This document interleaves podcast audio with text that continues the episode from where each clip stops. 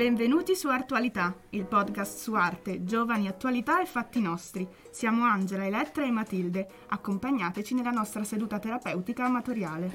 Eccoci alla prima puntata del podcast. Il tema principale siamo proprio noi giovani. Cosa c'è infatti di più attuale della nostra quotidianità? Partiamo proprio da qui. Ragazze, com'è andata questa settimana? Come state? Allora, parto io e dico che poteva andare meglio per tanti motivi, uno tra tutti la scuola, che come sappiamo più che mai adesso è un po', direi, non so come dire, pesante. Ci, ci crea trambusto, esatto, è, pesante.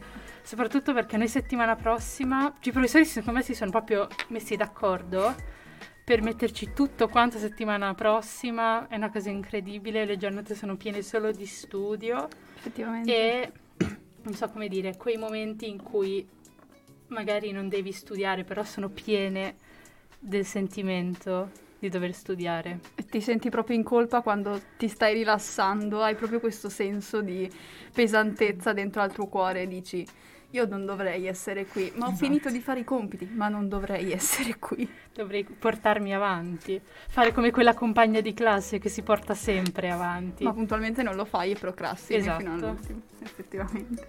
Sono completamente d'accordo, infatti vogliamo parlare anche di questo.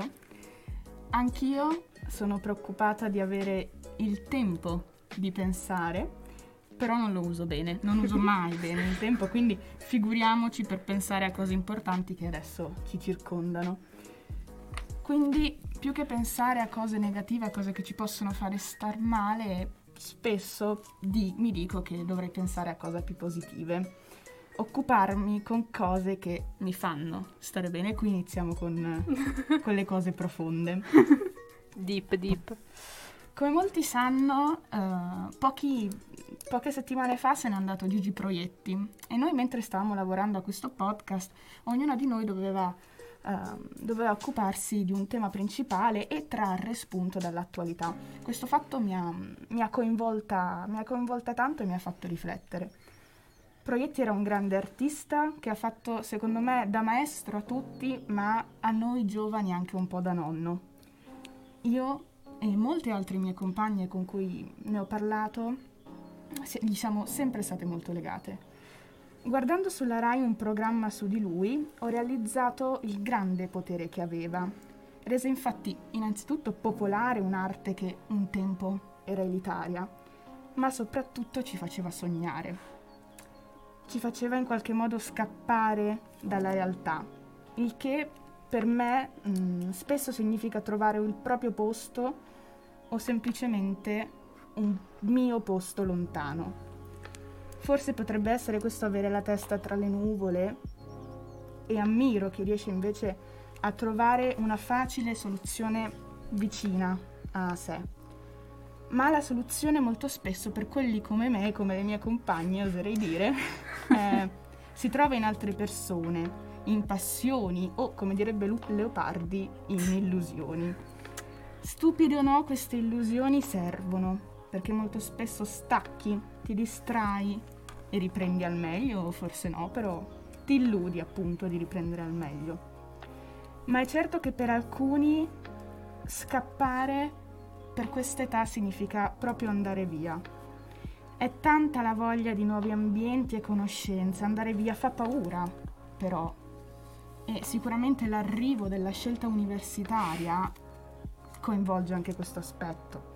C'è chi vuole andarsene, stare lontano dalla famiglia, da, dai pesi della città natale e chi ha invece delle basi forti qui e vuole rimanere qui. Io mi trovo a metà, perché da una parte... Mi sento s- attaccata in tutto questo. da una parte voglio andarmene, ma dall'altra mi dico come, come, potrei mai fare a lasciare tutto. No, io me ne andrei e basta. E invece rimarrei qua, quindi siamo... ci bilanciamo. Ci bilanciamo siamo benissimo. Un Secondo Elettra bisogna rimanere qua, quindi... Allora, la situazione è ben più complessa. Io non penso che bisogna rimanere qua. Anzi, infatti quello che dicevo l'altro giorno era che se io vedessi uh, per me una persona che tipo vive tutta la sua vita in un unico posto, è una persona, cioè io la vedo come una, per- una vita un po' triste Sono da parte mia, Sì.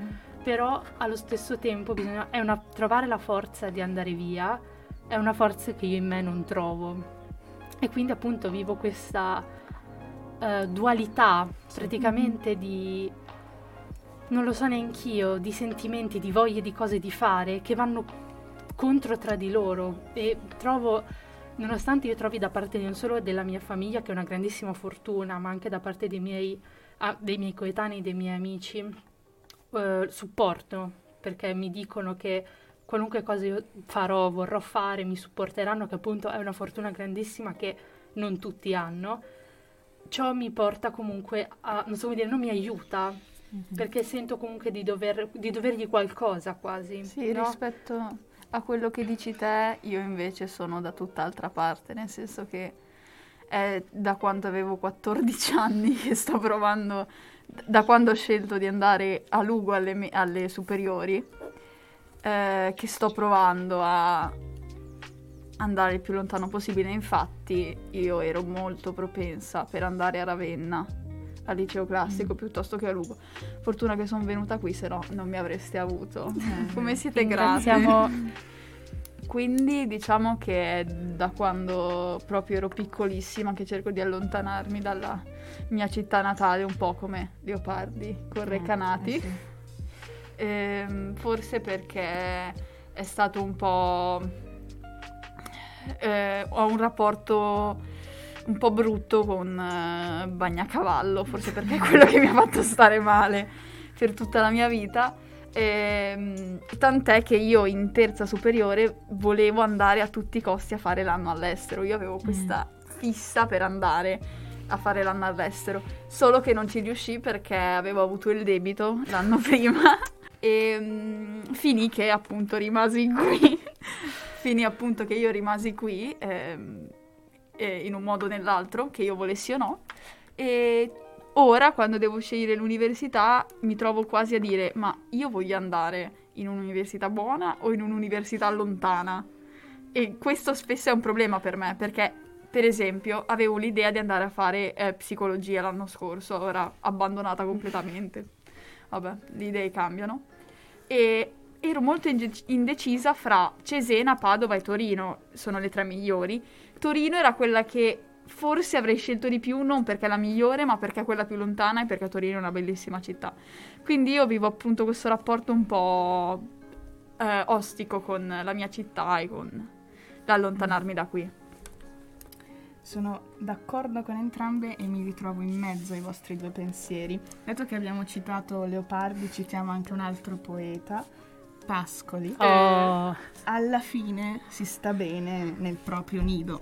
bravo Eh. Pascoli, sempre stata d'accordo con te. In- no, eh, allora, non con tutto, però con questo assolutamente.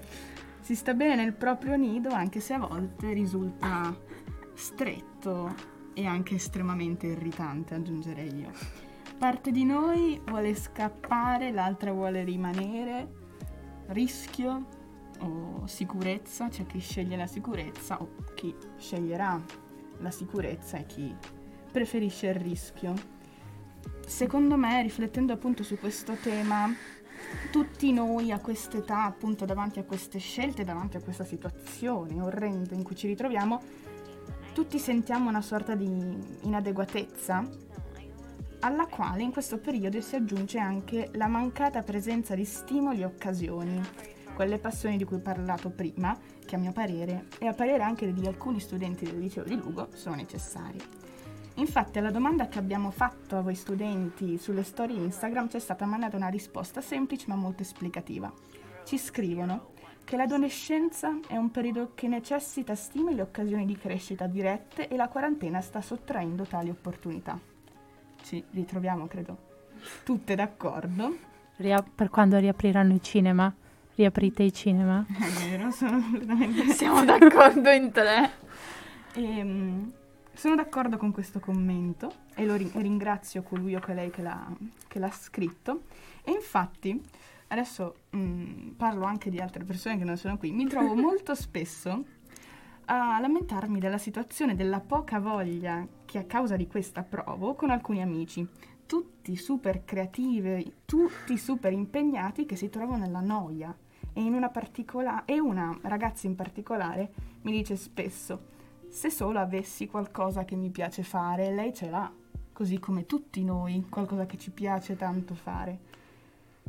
Però, appunto, come ho detto all'inizio, il tempo io mi sento di non usarlo bene e sicuramente in questa situazione sono gli stimoli a mancare.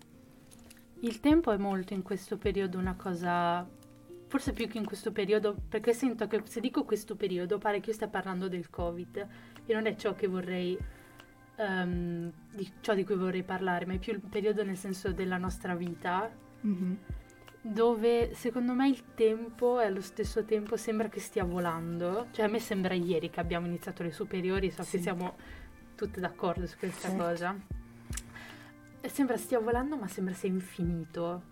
Quindi noi ci ritroviamo in questo momento e poi pam così come nulla fosse abbiamo finito. Noi mancano qualche mese, abbiamo finito le superiori. Stop. Appunto fa male al cuore però la verità e dovremo scegliere cose molto importanti per, per la nostra vita, che appunto l'università, dove andremo a vivere, quali saranno le scelte che potremo anche non fare all'università, chi lo sa, dipenderà tutto da cosa ci porterà la vita alla fine. E io mi ritrovo spesso a pensare il, al tempo in sé e al fatto che in un modo o nell'altro spe- non so come dire, mi sembra di sentirmi nostalgica per il tempo che sto vivendo in, quello stesso momento. Mi succedeva spessissimo l'anno scorso quando ancora la mia bici non si era distrutta, dove, di tornare a casa la sera tardi, io vivo in mezzo alla campagna e ci vuole una stradina senza lampioni, senza niente per arrivarci. E quindi la sera arrivavo a casa tardi, mezzanotte così, in bici e mi ritrovo a pensare, ci sono centinaia di sere come questa e ogni sera è unica e non vivrò mai nessun'altra sera come questa. E questo per un milione di cose. Mi ritrovo sul mio letto, sto facendo qualunque cosa, ascoltare la musica, guardare un film, fare una carezza al mio cane e penso non ci sarà mai più un'altra serata che sia identica a questa, perché ci sarà sempre qual- qualcosa di diverso in ogni modo. E in quel flusso di pensieri penso a quanto sono fortunata stranamente in quel momento, perché penso in ogni caso tutto, ecco, cioè io sto vivendo, un, non dico sto vivendo un bel momento, ma tutto va bene, no? Ho un tetto sopra le cose basilari, ma un tetto sopra la testa, i miei genitori sono a casa. Ho di che mangiare. Ho di che mangiare, i miei fratelli, i miei cani, i miei cani. eh, quindi tutto va bene è importante, cioè mi manca già quello che sto vivendo. Sì, mm-hmm. ti capisco, infatti era un argomento che volevo portare sul piatto anch'io, eh, collegato al grande tema della vita è una sola, io sto mm-hmm. sprecando il mio tempo, cosa sto facendo, sempre riferito alla procrastinazione di prima. Quando è inverno, secondo me la cosa che pesa di più è il ricordo dell'estate. Perché eh, beh, se l'estate non è quella durante il Covid. Sì, per anche... Que- allora, per la mia esperienza personale, sempre anche riferito al andare lontano, io quando vado al mare ho un nuovo set di amici, cioè un, completamente un nuovo gruppo di amici che non vedo i- praticamente mai durante l'anno, se non prima del Covid, qualche volta, qualche raro giorno. E quindi ogni giorno che vivo con loro è un giorno nuovo, è un giorno pieno, è un giorno bello. È un giorno che dico questi sono i momenti che vale la pena vivere. Anche se litighiamo, anche se facciamo delle cose stupide eh, che non dovremmo fare, di cui ci pentiamo dopo, quando mi ritrovo al tramonto sulla spiaggia a giocare con loro a carte e a bermi un aperitivo, dico questo è quello che conta davvero, stare con della bella gente, vivere dei, mem- dei bei momenti cosa che si perde quasi completamente durante l'inverno perché sei proprio sovraccarico di lavoro, cioè c'è un sovraccarico di lavoro allucinante e spesso non hai neanche tempo per uscire e se ce l'hai è nei weekend e qualche ora. Quindi eh, un po' d'inverno la sento questa cosa del sto sprecando la mia vita perché nonostante so bene che quello che studio adesso mi servirà e quello che qualsiasi cosa faccio adesso avrà una ricaduta sul mio futuro in modo positivo. Wow, deep. L'ho Beh. sentita questa cosa. Però se ci pensi anche il fatto che siamo qui a parlare in questo momento, saranno cose che poi io metterò comodamente nel mio curriculum e forse mi potranno ok, dare siamo solo questo per te? No, però sono cose che finiranno nel mio curriculum e che forse in un futuro, anche fra 30 anni, mi potranno dare un lavoro. Cioè, capisci? Una speaker radiofonica, la Sì. Matilde. Finirò al McDonald's a fare lo speaker della radio del McDonald's. ecco. Però se ci pensate, qualsiasi scelta che pre- prendiamo a un certo punto avrà una ricaduta sul nostro futuro, sia prima che dopo. E quindi, eh, nonostante io sappia benissimo che tutte le cose che sto facendo le sto facendo per il mio bene e per una mia crescita personale, sento che sto anche sprecando il mio tempo e non lo sto passando con le persone giuste. e non che voi non, sia- non siate le persone giuste, però diciamo che ci sono delle situazioni in cui qualche volta mi dico ma io non sto bene qui, perché devo stare qui e non posso stare al mare con i miei amici mentre guardo il tramonto, gioco a carte e mi bevo un aperitivo. E quindi c'è un po' tutto questo... mm, eh, mi sento come Leopardi a Recanati che parlava della giovinezza, della innocenza giovanile e poi si passa alla disillusione adulta in cui eh, capisci che stavi bene da piccolo perché non sapevi cosa ti sarebbe successo dopo. E la cosa è che una cosa importante è che, ripeto, è una grandissima fortuna. Io sto bene con la, mia famiglia, ho la grande fortuna di avere un, un buon rapporto con i miei genitori, con i miei fratelli e forse è anche un po' per quello che non vorrei allontanarmi più di tanto. Cioè io sentirei tan- tanto la mancanza dei miei genitori proprio come quasi spalla di supporto no, per la mia vita. Nonostante ovviamente ho 18 anni, quindi ci si litiga, si ha i bisticci, si sbatte la porta. Camera mia non ha una porta, ma se l'avesse sbattere la porta, Sbatti le scale. sbatto le scale. Quindi, insomma, sempre la solita vita è. Però sento un... eh, non so come dire... mm, sento delle radici forti a casa mia, ma forse sarà anche forse perché ho cambiato casa tante volte e quindi ho un po', ho un po' non so come dire, mi sono attaccata più alla mia famiglia che al posto in cui vivevo effettivamente, non stando sempre a Lugo ho cambiato casa cinque volte praticamente. Quindi forse anche un po' per quello, però sento- mi sento molto attaccata alla mia famiglia. E forse credo che sarebbe la, c'è anche la distanza da loro che un po' mi, mm, mi blocca. Non so come dire, cioè mi sento, è una cosa un po', non so, mi sento tipo una mammona in questo momento. Vedo ovviamente del tormento. Sono tormentata. Però I fammi- nostri questa è una terapia comunque, quindi Esatto. Angela, Ci vorrebbe, curami. Ci vorrebbe un Gigi Proietti che Pensavo Che dicendo ci- ci vorrebbe un gin. anche, ma soprattutto qualcuno come Gigi Proietti che ci porti del relax e del divertimento. Come lo fai che in questo momento è il sottofondo? E, mm, tutto questo tormento, appunto, e la necessità di qualcuno come Proietti, o di una passione o di un'illusione, mi ha ricordato un quadro particolare, che è un quadro di Magritte. Che ora chiama- non vedrete in sovraimpressione. No, Ve lo andate a cercare? Purtroppo, Sono cercate andati di- a cercare Mentre tenete il podcast di sottofondo, aprite pigroni. Google o. Safari e cercate Magritte, quadro Angela.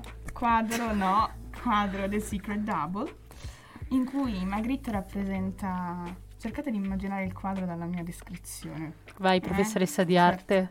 Questo Eh. sarà il tuo futuro descritto, vai. Aia. Eh, Magritte dipinge eh, una donna che in qualche modo si sdoppia, oppure no, non si sa, capitolo voi, che guarda mm, davanti a sé, ha lo sguardo piuttosto vuoto. E la cosa che mi, mi colpisce, la cosa particolare è che Magritte ha voluto eh, rappresentare anche l'interno di questa donna, nel quale però non c'è anima, non c'è mente, ma non ci sono organi, ma ci sono degli ingranaggi.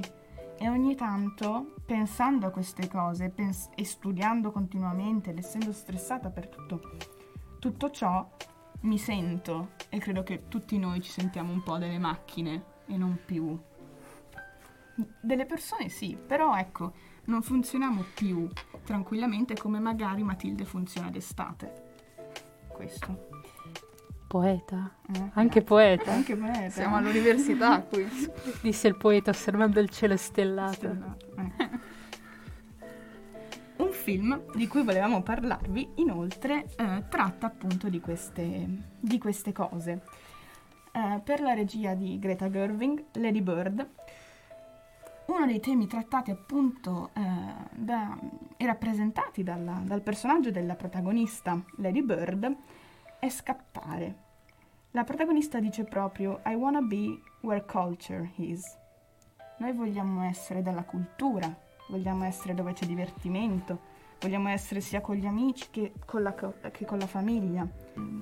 Vogliamo appunto essere ovunque, ma siamo qui, oppure non siamo qui. Per questo appunto l'inadeguatezza di cui stavo parlando. Altro tema del film, e qui iniziamo a parlare di altre cose, sempre profonde però, Sempre deep. è, è quello dell'amore. L'amore che viene trattato in varie forme. Un amore tra amiche, un amore tra una ragazza e un ragazzo, poi un amore religioso. E, ehm, però in, queste- in tutte queste forme l'amore che Lady Bird, di cui Lady Bird fa esperienza, segue sempre la stessa versione. Lo considera infatti inconsciamente come forma di attenzione. Ci volevamo ehm, concentrare soprattutto, anche perché ne abbiamo già parlato, della famiglia, no? sulla figura della madre, un altro personaggio straordinario. Questa madre, che anche nel modo sbagliato forse, sta a noi giudicarlo, sta a Lady Bird giudicarlo, pone tutta la sua attenzione sulla figlia, dimostrando in questo modo quanto la ama. È giusto o no? Non si sa. Secondo la madre sì. Secondo voi? Eh, cliffhanger. mi sembra tipo quel, lo sticker con scritto Manzoni con la J. Disse il poeta osservando il cielo stellato. Beh, se alla fine si è visto spesso anche nella cultura più pop, i genitori elicottero no, vengono perché appunto ossess- si ossessionano sui figli e vivono attraverso questi il loro, eh, il loro sogno, no? Si vedono spesso quelle mamme che vivono sui- sulle figlie, magari sono diventare una ballerina, Cliché. assolutamente cliché. Comunque, secondo me è l'esempio più grande no, che si può trovare perché lo conosciamo tutti in un modo o nell'altro. Sì. Uh, però in- cioè, i rapporti con i genitori sono spesso molto più normali, di- nel senso molto più normali di quello che possiamo trovare. E appunto come ho detto prima i rapporti possono essere anche tormentati tra, tra i giovani alla fine. E con questo sto per introdurre una canzone di cui loro non ne possono più perché ne parlo continuamente da mesi. Allora, e loro fare- sono stanche, io lo so che sono stanche, quindi io la introduco e poi non ne parlerò mai più, quindi orecchie aperte. Uh, questa è la canzone che se Spotify uh, non registrasse le canzoni per il Spotify Wrapped il 31 ottobre sarebbe la mia canzone dell'anno perché è la canzone che ascolto piangendo la sera prima di andare a letto, tutte le sere, più volte, perché dura meno di due minuti, quindi sarebbe strano se non fosse così. Eh, quindi parla del rapporto, che strano, conosci- dopo tutto il discorso che ho fatto prima sarebbe strano se non parlasse di questa la canzone, di eh, una ragazza che appunto Mitski, che è la cantante, che eh, è rapporto con la madre alla fine. E, mm, con cui evidentemente non si capisce bene in realtà dalla canzone se con questa provi eh, un legame fortissimo o un, un rapporto molto difficile. Questo è un po' dal- dal- all'ascoltatore a decidere. Ma chiede a questa se può stare di più da lei, se ha maggior tempo praticamente per vivere la propria vita giovane, se ha ancora tempo per decidere, non è ancora arrivato il momento per decidere della propria vita. Si chiama Class of 2013, Class of 2013 ed è di Mitski.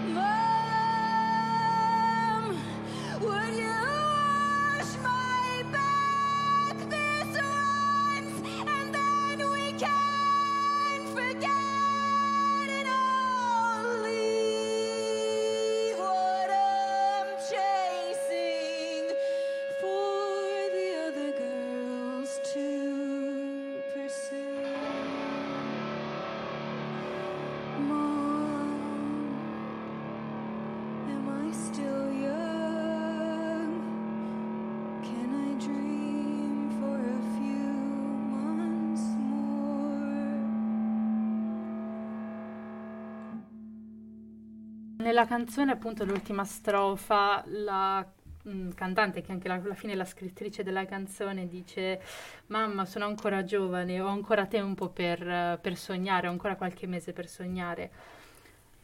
Questo perché alla fine lei non vuole che il, il futuro arrivi, praticamente. Lei si sta aggrappando alla sua vita familiare, praticamente, che appunto noi non sappiamo se sia positiva o negativa. Dalla canzone capiamo che in realtà è più probabile che sia negativa perché appunto avrete sentito questi bei urli. Però sì, alla fine si parla del- dell'arrivare del futuro e di questo sia alla fine incerto. Riferendomi all'arrivare del futuro, vorrei fare un piccolo discorso che ho riflettuto, eh, su cui ho riflettuto a lungo prima di portare qui, che è momento aneddoto della vita di Matilde. Io, eh, quando ho dovuto fare lo speed, mi sono accorta di avere delle responsabilità da diciottenne. Perché avevo la mia carta d'identità e avevo tutte le istruzioni per fare questo speed, ma mi sentivo un idiota perché praticamente a un certo punto ti dicono fai la foto con te con sotto la carta d'identità, fai il video mentre dici ciao, voglio, io sono Matilde Betti e desidero fare lo speed. Cioè io mi sentivo una cretina che giravo per casa mia, lontano dai miei genitori perché facevano, mia mamma stava cercando anche lei di fare lo speed e non capiva nulla. E lì mi sono sentita davvero grande. Perché ho avuto uno stacco da agosto a settembre in cui ho fatto lo speed, o comunque ottobre. In agosto sono andata a Parigi e ho fatto tutto da minorenne, non avevo biglietti da pagare per le mostre, non avevo niente da fare, mio padre pensava a tutto e a ottobre avevo- avevo- mi ero già registrata in 15 siti con la mia data di nascita vera. È stato davvero una... È come fare eh, l'Ice Bucket Challenge, ma con le responsabilità. Invece per me la cosa è stata dover firmare una raccomandata per mio babbo senza fingere di essere mia mamma. O anche quando siamo dovuti andare a votare. Cioè, Sì, esatto, andare a votare è stato incredibile. Ripiegare quella testa elettorale. È sempre Un una di queste cose unico. qui che ti fanno sentire come la tua vita sta cambiando e come stai crescendo è quando devi scegliere l'università. Ti accorgi che la- il, il liceo è finito, cioè tu la tua vita da adolescente, la tua vita da bambina l'hai vissuta. Addiaccio. tu la tua vita da bambina l'hai vissuta, la stai mettendo in un cassetto e ti dice ciao con la manina e tu gli dici "E quando ci rivedremo e lei ti dice non ci rivedremo mai. Avete presente quella scena di Bojack Horseman? Era quello che volevo Io l'ho citare. vista ieri sera, l'ho rivista perché su TikTok, grazie a TikTok per queste Io voglie di vivere notturne. E ero proprio. Is it the end? Io tipo, Sì, sì, sì. Io c'è stato un periodo in end." cui avevo solo quello nella mia for you page di TikTok e quindi piangevo tutte le sere. Vabbè. Oh Jack, there is no other side. Ecco. Ah! E da qui eh, parte un po' il discorso della scelta universitaria, quindi tutto quello che tu vuoi fare, il mondo non lo vuole comprare. Tutto quello che tu vuoi offrire, il mondo non lo vuole ricevere. Torni con la quindi- propaganda c- comunista. Sì, è il momento della rivoluzione. Questo è il piano. No, ok. Ehm, per cui tu arrivi a un certo punto in cui eh, dici, ok, io voglio fare letteratura italiana. Adesso prendo una cosa a caso perché se parlo di quello che voglio fare io è troppo personale, non mi metto a piangere. Io voglio fare letteratura italiana. Ma cosa posso fare? L'insegnante? No, grazie, ma no. Cos'altro posso fare? Niente. Vado a lavorare da archivista in una libreria, mi annoio tutta la mia vita. In realtà è No, il grazie. sogno quello, Matilde. No, ho Stai- lavorato da archivista due mesi in una libreria per fare l'alternanza sul lavoro. Non so se sia la libreria di Lugo il problema, ma ti giuro che a togliere quelle, quegli sticker dai libri mi avevo le unghie che mi arrivavano Mi- al- alle qua, mi arrivavano a metà mano. Non ti lamentare della tua alternanza, quando la mia alternanza è stata pulire bambini, ok? A un asilo nido, nido, ok? Non so se, perché neanche Matera con l'alternanza, no, questi, questi non parlavano. Sai quanto è difficile interagire con dei bambini quando non parlano? Tu quello che fanno è piangere. L'Angela mi sta dando delle- dei segni fuorvianti, non l'ascolterò con quello che vuole consigliarmi, Beh, però... eh, siamo anche noi dei bambini che non parlano. Sì, ma E- non devo pulirvi voi, non No. devo pulirvi, ragazzi. Vabbè. allora, quindi ehm, mi sento come se fossi nel 1800 in Germania e mm, vivessi ancora nell'antico regime in cui il mondo è vecchio, tu sei nuovo e tutto quello che vuoi fare non è, non è voluto dalla società. Piccola, La società è ferma. già, piccola introduzione al romanticismo è stato appunto un movimento culturale che è nato agli inizi del 1800 in Germania dalla gioventù eh, dell'epoca in cui i giovani non si sentivano da- rappresentati dallo Stato e dalla società e in cui mh, eh, quello che volevano fare era un ca- volevano era un cambiamento, però questo cambiamento non arrivava e loro decidevano per due soluzioni fondamentali che erano o il suicidio, infatti in quel periodo ci fu un grandissimo eh, picco del tasso di suicidi, da quel che sappiamo, perché non credo che facessero molti Da, di ricerche Istat ai tempi. sì. Ehm, ci fu un picco del numero di suicidi e al- o altrimenti se non avevano abbastanza coraggio l'altra decisione era quella di ritagliarsi un angolo felice nella propria vita privata molto più sicuro ritagliatevi sempre un angolo felice nella vostra vita privata non suicidatevi Epicureismo, ragazzi, epicureismo. e, e ignorare completamente la società e il, eh, lo Stato che c'era qui in quel momento. Tutto questo finché non arriva Napoleone, in cui c'è questo barlume di speranza. che- Napoleone è una persona orrenda, lo scoprirete col tempo. In cui arriva questo... Ci sta scoprendo di cinquantenni. già, voi l'avete già scoperto. Ehm, finché non arriva Napoleone e c'è questo scombussolamento di questa situazione statica che eh, la storia della Germania era stata quella per 200 anni praticamente, non era mai cambiato nulla. E quindi colgono un po' la palla al balzo per cambiare le cose e infatti da lì nasce poi l'Università di Jena, Goethe, eh, nasce Goethe. Eh, si mh, distingue Goethe e tutti gli altri mh, filosofi, poeti, letterati romantici che parlano appunto di questa pesantezza del mondo esterno. E eh, altro tema fondamentale del romanticismo è appunto il titanismo, quindi dover fare tutto, eh, avere queste imprese gigantesche da compiere pur sapendo fin dal principio che saranno perse, però continuare a provare a farle e secondo me il più grande ehm, dilemma di, un- di una persona che sceglie l'università e forse un po' più in piccolo, dei più piccolini che magari ci stanno ascoltando, uno dei più grandi dilemmi della scelta della scuola superiore è appunto Comunque le scelte per il proprio futuro che Sì. in qualche modo lo definiranno. Mhm. Perché comunque ti definisce la scelta delle scuole superiori. è un po' diviso fra appunto questo desiderio di, ti- di titanismo, quindi decidere da solo, essere grande abbastanza per decidere il tuo destino da te, ma la consapevolezza appunto che è impossibile, cioè a, a 18 anni è impossibile da soli avere così tanta consapevolezza da dire questo è quello che voglio fare, non dico per il resto della mia vita, ma questo è quello che farò per almeno altri 5 anni, che mi darà una laurea e un lavoro che mi sarà assicurato per almeno altri 20 anni, volendo, sperando. Eh, quando sei magari più piccolo, eh, la scelta delle superiori, quindi eh, iniziare già un po' a definire quello che sarà poi il tuo futuro, anche se voglio tranquillizzarvi per comunque i più piccoli che magari ci sentono che eh, quando arrivi in quinta hai un'idea completamente diversa di quello che vuoi fare, hai fatto un 360 e non sai più, dove, non sai più neanche tu dove sei finito. Eh, per ricollegarmi prima a quello che diceva la Matilde, che era l'argomento del sentire un po' di, che appunto si vedeva spessissimo nel romanticismo, quella tutta la corrente, era giovani che non sentono di, non solo di non appartenere al luogo, io la vedo molto come un'inadeguatezza, no? Ci sentono inadeguati rispetto a- al posto in cui vivevano.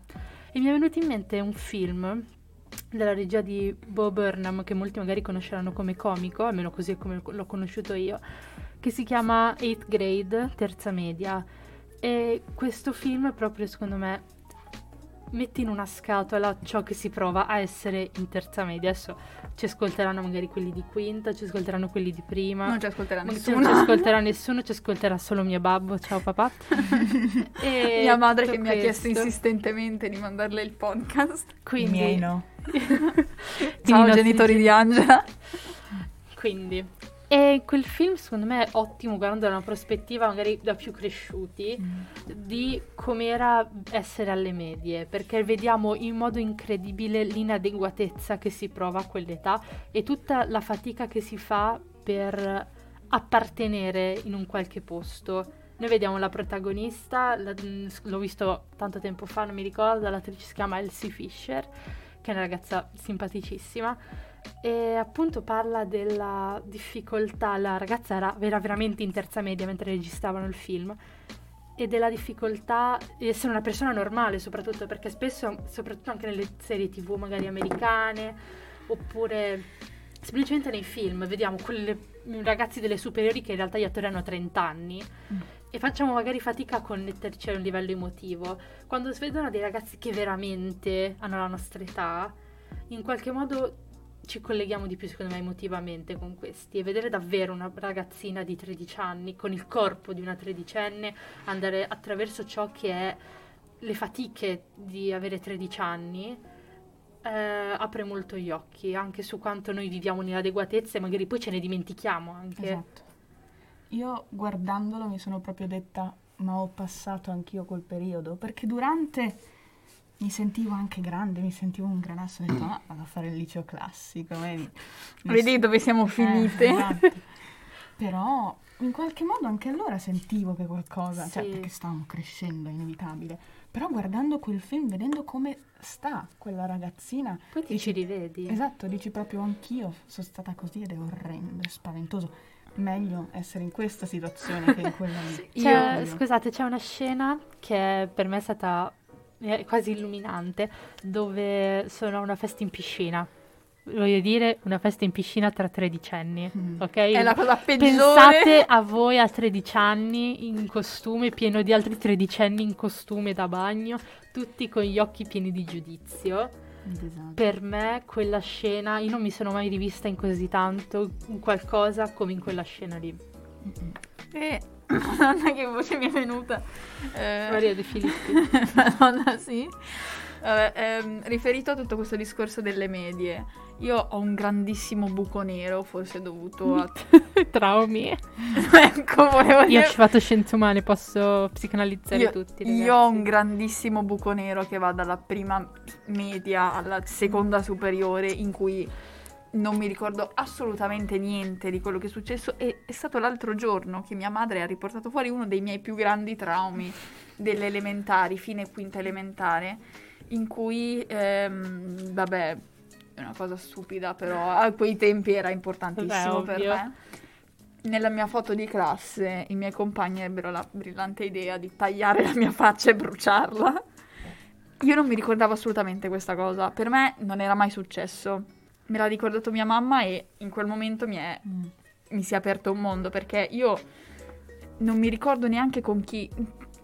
Ok, mi ricordo magari le persone più importanti dei, dei dei miei anni delle medie, ovviamente della prim- delle prime e seconda superiore perché siamo ancora qua. Però ehm, ci sono delle persone, cioè io ho proprio delle facce, mi ricordo magari quello che hanno fatto, ma dei buchi neri al posto della faccia di queste persone. E secondo me eh, è una cosa che in un modo o nell'altro un po' viviamo tutti Mhm. per Sì, quel periodo lì. Proprio perché è così pieno di traumi, insicurezze e mm, cose strane che ci succedono che all'inizio non capiamo quanto siano strane, quanto siano pesanti. Poi in realtà hanno una ricaduta tanto grave su di noi e sulle nostre personalità di adesso e probabilmente anche sulle nostre Certo. personalità, sulla nostra personalità più avanti. Quindi è un po' come rivivere te stesso dall'inizio alla Sì, fine. ci sono dei ricordi che quando ti vengono dati, appunto, quando ti vengono Sì. ricordati, eh, ti... non so come dire, proprio quei momenti di flashback quasi, no? Qua- anche guardando questo film che io ho iniziato ma non ho finito. Sì, fa proprio sempre- venire un malessere. A me è stato, ci è voluto un po' per finirlo. Sì, non è assolutamente comico.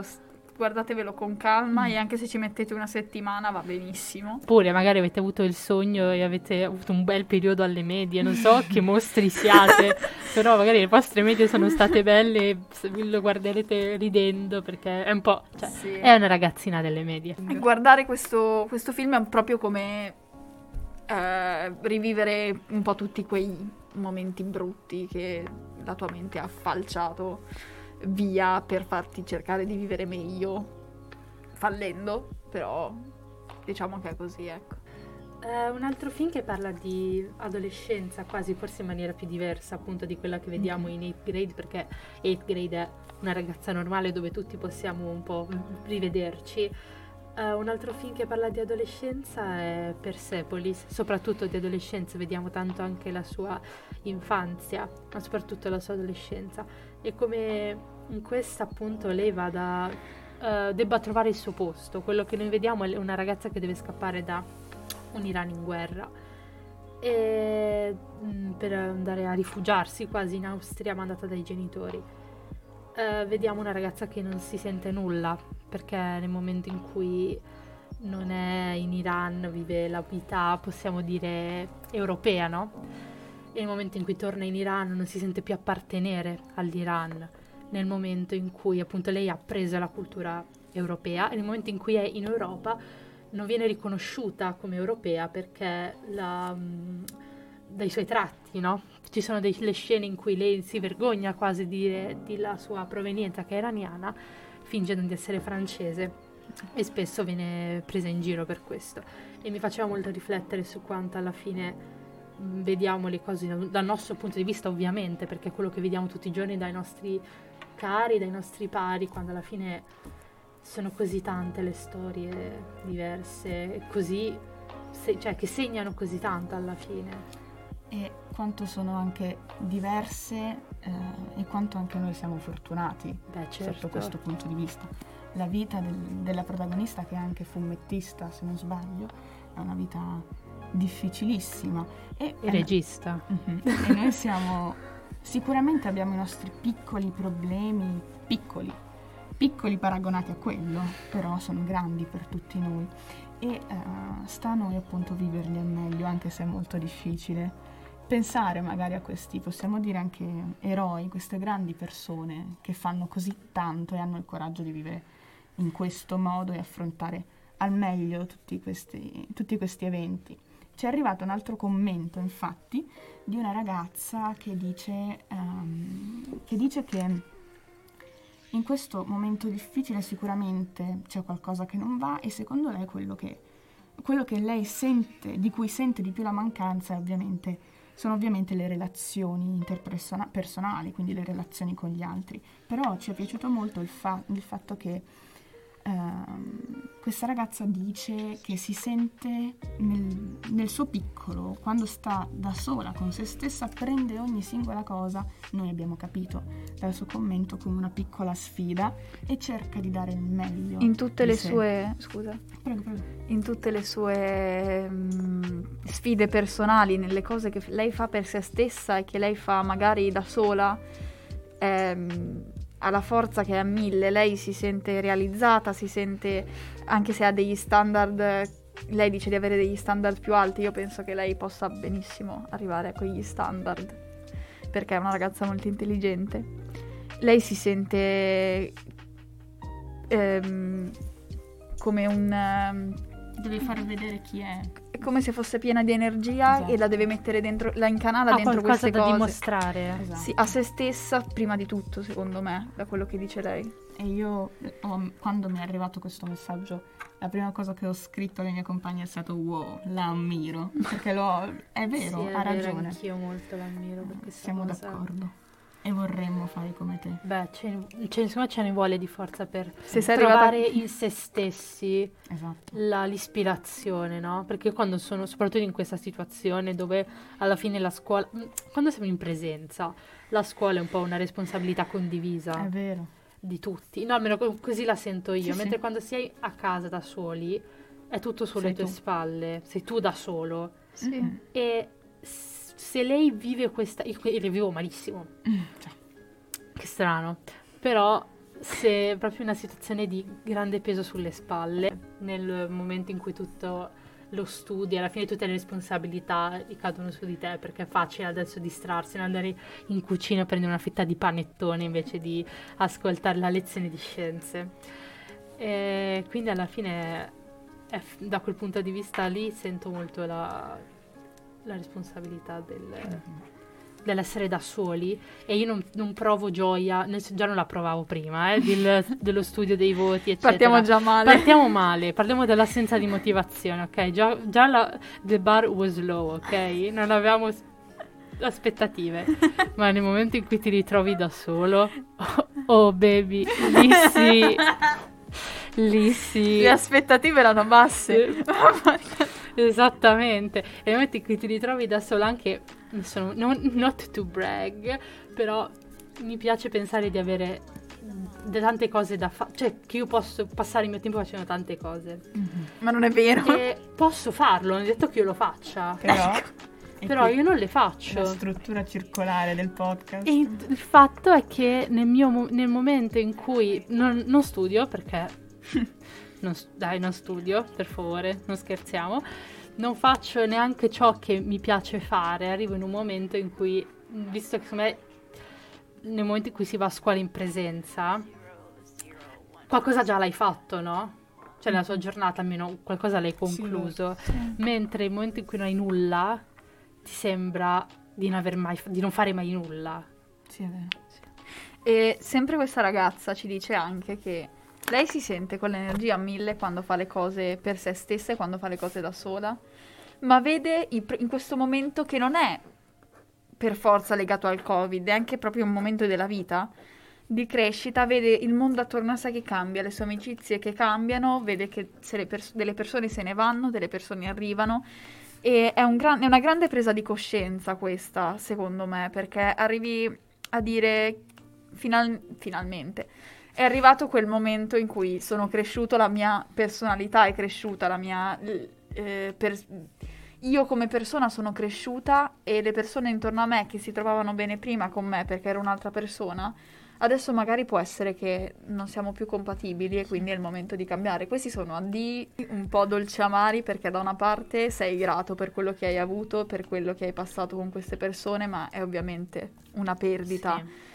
Doverosa perché capita di perdere le persone perché magari non perché non ci si vuole più bene, ma No. perché le- la compatibilità non c'è più. Lasciamo. Però, come dice Angela, cresciamo e quindi è un momento di cambiare. Infatti il cambiamento soprattutto che vediamo con la separazione tra persone che noi avremo presto è quando finis- finiscono le superiori. Persone con cui passavi sei giorni la settimana, nove mesi più. l'anno, anche di più quando ci si vedeva fuori scuola, sono presenze nella propria vita che vengono completamente a Eh, mancare. Io conos- conoscendo, magari per, per altre persone no, ma io conosco bene la mia situazione a scuola e so che per quanto io voglia bene a determinate persone, so che dopo non ci si vedrà praticamente mai più. E questo porta anche a appunto delle separazioni che per quanto siano ovvie per il tempo, perché è così, cioè il tempo arriva e bisogna separarsi, cioè il doversi allontanare da certe persone per quanto appunto alla fine non ci rimango neanche così, ma cioè ovviamente mi mancheranno, però vedo che è un passaggio omogeneo, no? Non, se, non ci se ne va con un male sul cuore, quanto più è un rivederci sentito, no? Faccio, Bello. oh che bello, mi- abbiamo avuto cinque anni dove ci siamo voluti bene, non abbiamo mai litigato, ho avuto questa funzione per le persone con cui non ho mai litigato, quindi si finisce, faccio, "Oh, ti, ho- ti voglio bene, magari ci, quando- ah, ci rivedremo quando ci rivedremo. Sì, è un po'. Anche se ci rivedessimo, sappiamo entrambi che non vivremo più le stesse cose che abbiamo Sì, vissuto prima. più appunto gli amici d'infanzia che Sì. si rivedono, non so se i, i vostri genitori hanno mai avuto le cene di classe con quelli delle medie o quelli delle elementari. Mia mamma si è rivista con quelli delle elementari. Oddio, cioè raccontava Mai. delle robe folli per dire quanto le persone alla fine, cioè no, ovviamente la vita ti porta chissà dove e poi dopo quando ci si rivede cose, chissà cosa, cosa c'è da raccontarsi. Direi che possiamo concludere il podcast con questa, ton- con questa nota dolce amara. Eh, mettiamo. Ehm, Come canzone dovremmo mettere adesso Dolce Amaro di Barbara D'Urso. Ma non metteremo Dolce Amaro di Barbara D'Urso. Finiamo con una canzone che parla appunto di questi cambiamenti, di, questi, eh, di questa crescita che vediamo attorno a noi e che magari non sentiamo ancora dentro di noi, perché dentro di noi siamo appunto ancora immaturi, ma tutto quello che è attorno a noi sta cambiando. Ci vediamo alla prossima puntata e ci salutiamo con Immature di Ashi.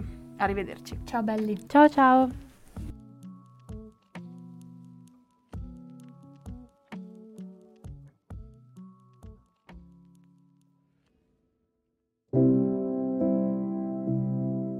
My friends, they're all growing up, think they realize that nothing's as good as it seems.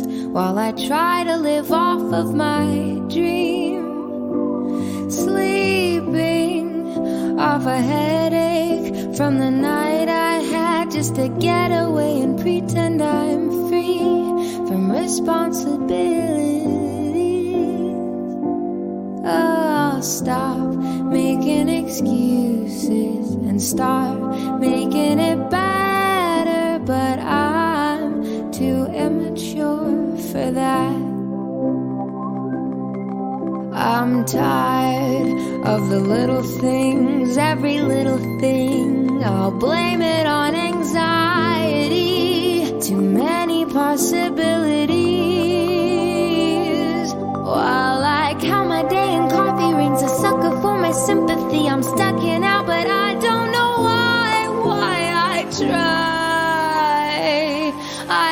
Stop making excuses and start making it better, but I'm too immature for that.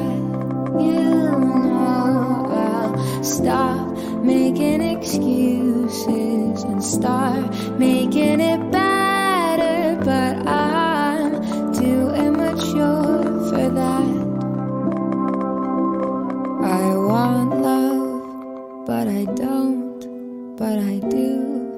but I want just enough to say.